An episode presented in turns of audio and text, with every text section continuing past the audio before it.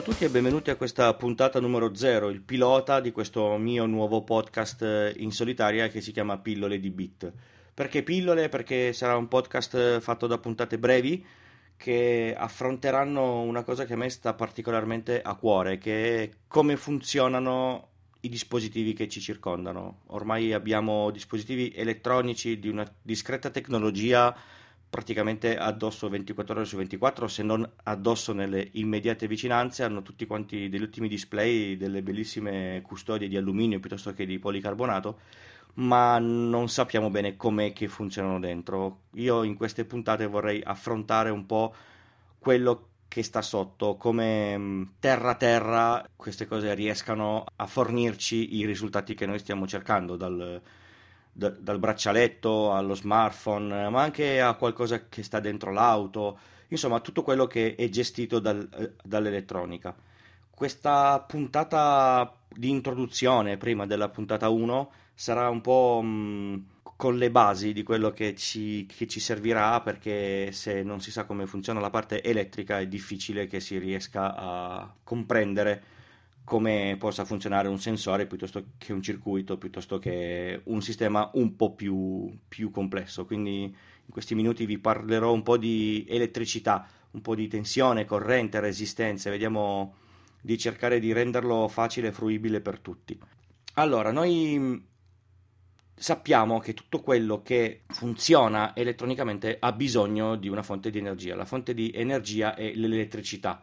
L'elettricità ci accompagna da, da, parecchie decine di anni, ormai è diventata parte fondamentale della, della nostra vita. Ogni, ogni, tanto fermatevi a pensare, ma se ci fosse un, un blackout di una o due settimane, che cosa rimarrebbe di funzionante nel nostro mondo? Fatevi venire un attimo di panico e poi sperate ardentemente che tutto questo non succeda. L'elettricità cos'è? Non è altro che un, un, un, tipo di energia che permette il funzionamento di un sacco di, di, dispositivi, dalla lampadina in poi. Questo tipo di energia è composto essenzialmente da tre parametri, da tre grandezze diverse, che sono la tensione, la corrente e la, e la resistenza. Ora vedrò di farvi un esempio abbastanza semplice per capire che cosa vuol, vuol dire la corrente è qualcosa che scorre nei fili, un'altra cosa che scorre nei fili che noi conosciamo molto bene è l'acqua, che non scorre nei fili ma scorre nei tubi. E il paragone è abbastanza semplice, voi immaginate di avere un, un tubo con, con, dell'acqua dentro e lo facciamo cadere da una certa altezza. Più eh, l'altezza di questo tubo è alta rispetto a dove l'acqua cadrà, più l'acqua cadrà forte nel punto dove atterra. Questa è la, è la tensione. Più è alta la tensione, come fosse l'acqua, più eh, ci sarà una forza che eh, farà in modo che degli elettroni si muovano dentro un, un, un filo. Ma eh, se c'è della, della, tensione e non c'è un collegamento che porta questa tensione a terra, o a massa, come si, si, si, si dice in termini elettrici, non scorrerà nessuna, nessuna corrente.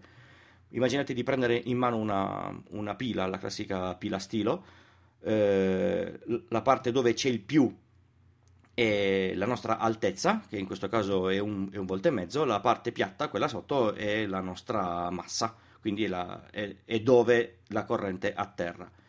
In questo caso abbiamo 1,5 volt. Se noi mettessimo più pile una sull'altra, noi eh, alzeremmo l'altezza e quindi la tensione e potremmo arrivare da 1,5 a 3 a 4,5 e a 6 volt e così a salire.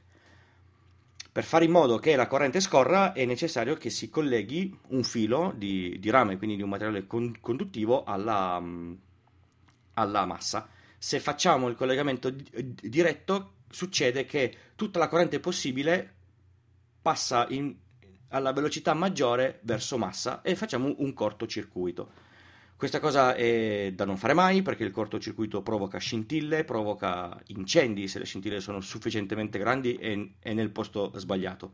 Quindi tra la massa e la parte dove c'è la, c'è, la, c'è la, tensione bisogna mettere in mezzo un qualcosa. Questo qualcosa è quello che funziona con la corrente elettrica, immaginate di mettere una, una pala che gira. noi metteremo per esempio un, una, un filo di tungsteno e la corrente che passa attraverso il filo di tungsteno farà sì che questo filo si accenderà e abbiamo ottenuto la lampadina. Quindi ehm, riusciamo a far passare della corrente dal polo positivo al polo negativo e le facciamo fare qualche cosa. Ma quanta corrente passa? Passa la corrente che il dispositivo che abbiamo messo tra il più e il, e il meno, quanta resistenza oppone al passaggio di questa corrente.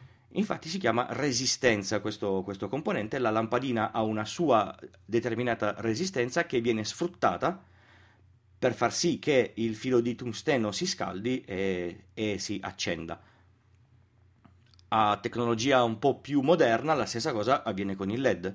Passa la corrente nel LED, lo, lo mettiamo da eh, una parte al polo positivo, una parte al, al, polo negativo e il LED si accende.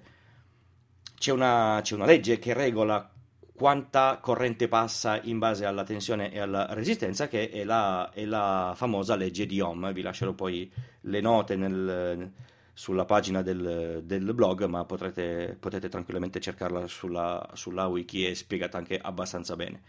Praticamente se noi abbiamo una tensione di 2 volt, per esempio, facciamo i, i conti facili, e la facciamo passare dentro una resistenza di 4 ohm, noi eh, eh, avremmo una corrente pari a mezzo ampere.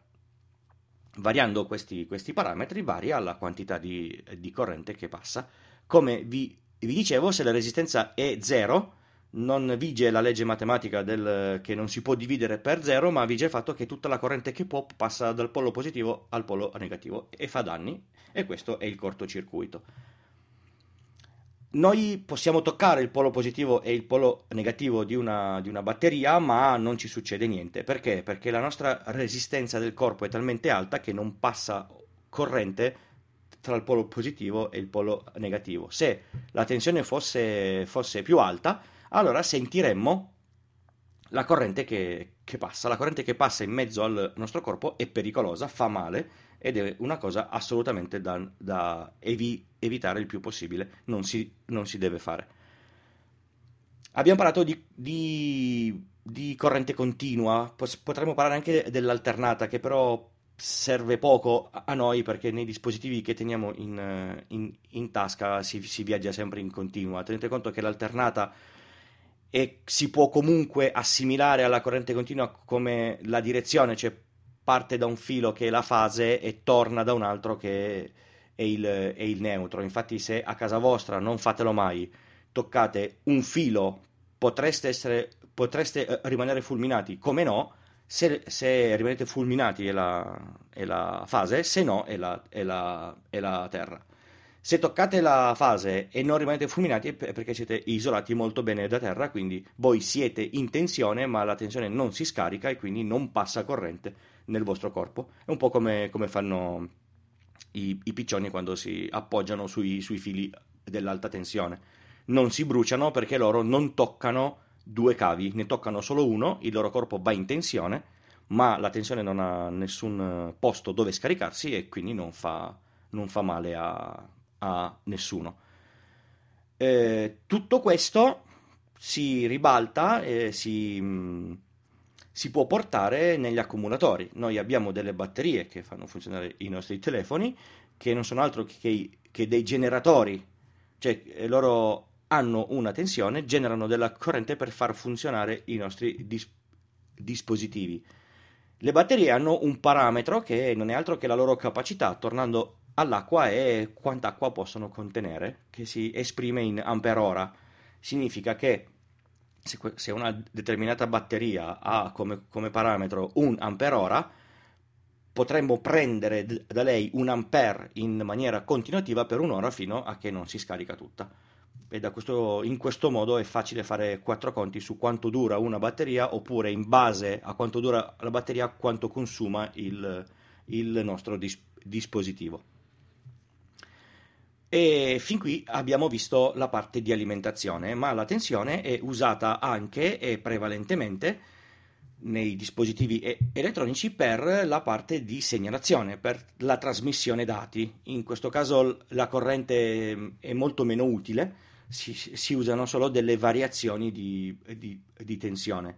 Nel nostro caso si parla di variazioni digitali. Che cosa vuol dire? Che eh, ogni informazione è composta da una serie infinita di 0 e 1, che sono i, i bit, chiedendo anche il nome a questo podcast, questo 0 e 1 tendenzialmente significa mancanza di, se- di tensione, presenza di tensione.